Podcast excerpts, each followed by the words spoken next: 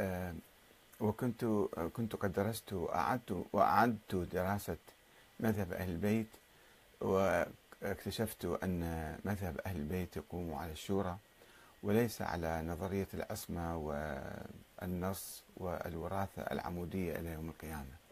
هذا مذهب اختلقه المتكلمون والغلاة ولم يعرفه أهل البيت. آه، فكتبت ثم كتبت له هذه الرسالة. تحدثت معه آه، في تلك الجلسة الفريدة التي رأيته فيها في لندن ثم كتبت له هذه الرسالة. بسم الله الرحمن الرحيم.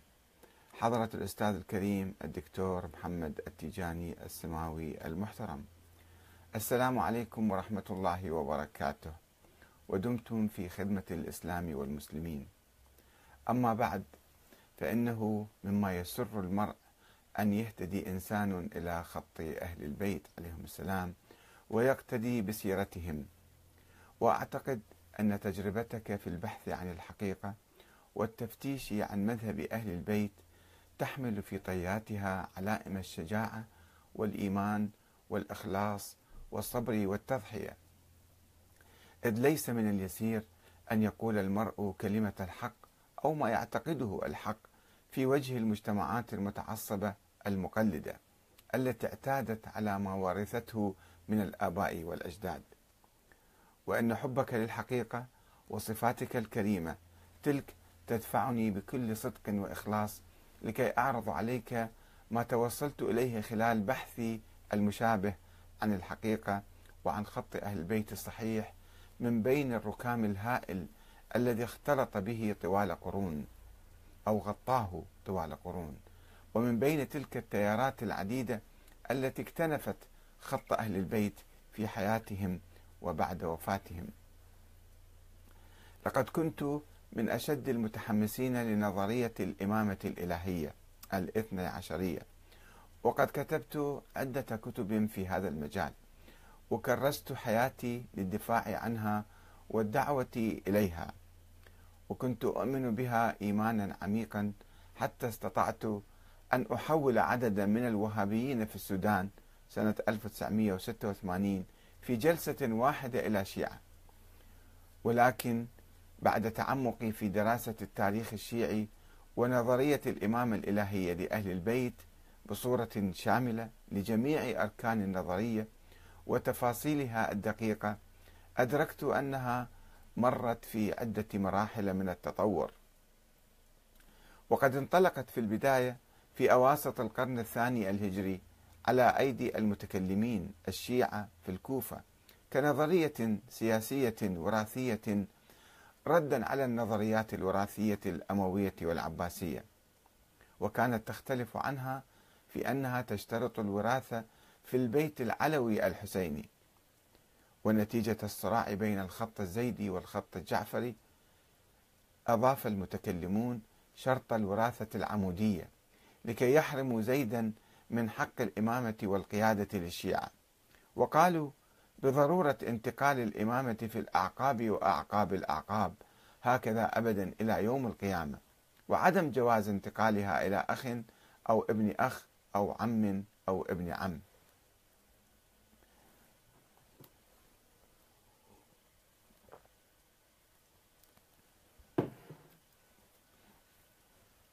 وقد أدى هذا التشدد في قانون وراثة الإمامة إلى عدة أزمات في تاريخ الشيعة الإمامية.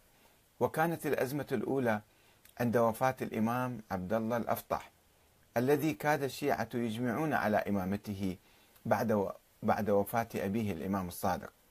ولكنه توفي بعد فترة وجيزة دون أن يعقب ولدا تستمر الإمامة في عقبه. وهذا ما أدى إلى تفرق الشيعة الإمامية الذين قالوا بإمامته إلى ثلاثة فرق أو ثلاث فرق. قالت إحداها بانتقال الإمامة إلى أخيه موسى بن جعفر جامعة بينه وبين أخيه ومؤولة للقانون الذي لا يؤمن بجواز اجتماع الإمامة في أخوين بعد الحسن والحسين. وشطبت فرقة ثانية اسم الأفطح من قائمة الأئمة.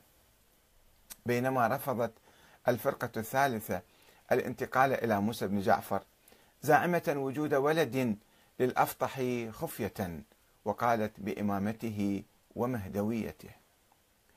وكانت الأزمة الثانية بعد وفاة الإمام الرضا وتركه لابنه الجواد صغيرا لم يبلغ سن التكليف الشرعي بعد.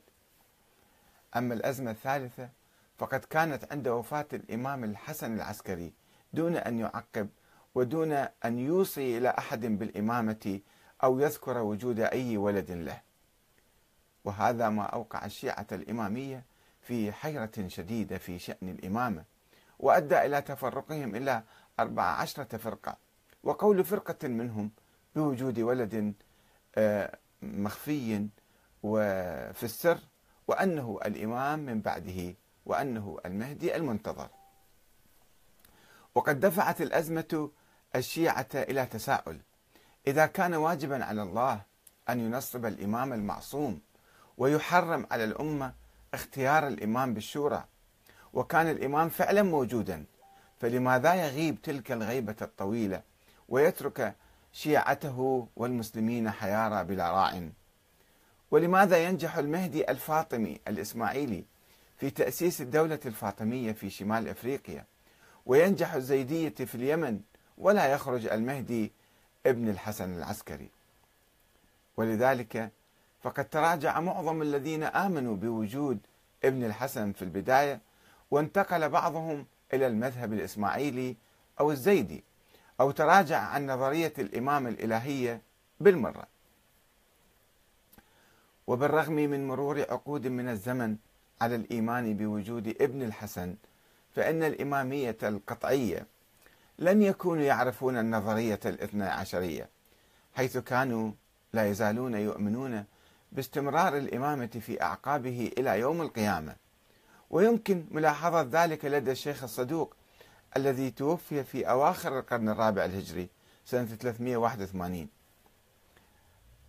وعندما طالت المدة ولم يظهر المهدي المفترض نشأت فرقة واقفية جديدة في صفوف الإمامية وقالت بحصر الأئمة في 12 إماما وأن الدنيا ستنتهي مع نهاية الثاني عشر. واستعارت حديثا ضعيفا من أحاديث الآحاد المغمورة عند العامة ثم ألفت مجموعة من الأحاديث المزورة ونسبتها إلى الرسول الأعظم صلى الله عليه وآله أو الأئمة السابقين من أهل البيت وادعت وجود قائمة مسبقة بأسماء الأئمة الاثني عشر منذ عهد رسول الله كما قال بعضهم بأن الأئمة ثلاثة عشر. وروى بذلك أحاديث عن رسول الله صلى الله عليه وآله راجع الكافي وكتاب سليم بن قيس الهلالي.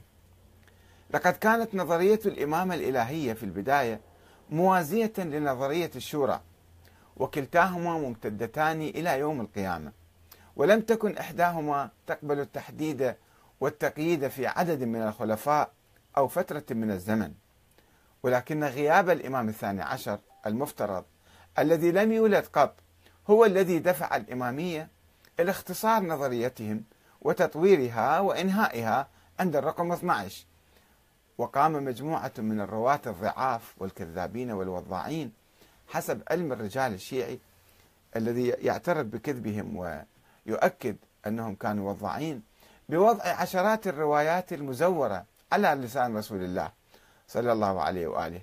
تتحدث عن القائمة المسبقة بأسماء الأئمة الاثني عشر واحدا واحدا.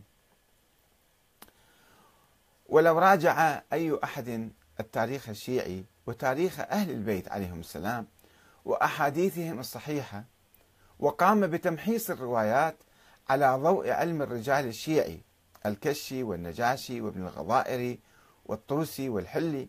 لوجد أن تلك الروايات عارية عن الصحة وضعيفة جدا ولا يوجد بينها رواية واحدة صحيحة. ولو مر على قصة البداء في تعريف الأئمة السابقين لخلفائهم اللاحقين وما يلحق ذلك من تبدل وتغيير بعد موت بعضهم في حياة آبائهم كإسماعيل الذي توفي في حياة جعفر الصادق ومحمد الذي توفي في حياة علي الهادي. لأدرك عدم صحة وجود هكذا قائمة مسبقة. كيف نجمع بين القائمة المسبقة وبين حدوث البداء وتغير أسماء الأئمة؟ ولو اطلع على أدلة القائلين بوجود الإمام الثاني عشر لأدرك تهافتها وعجزها عن إثبات وجود أو ولادة محمد بن الحسن العسكري.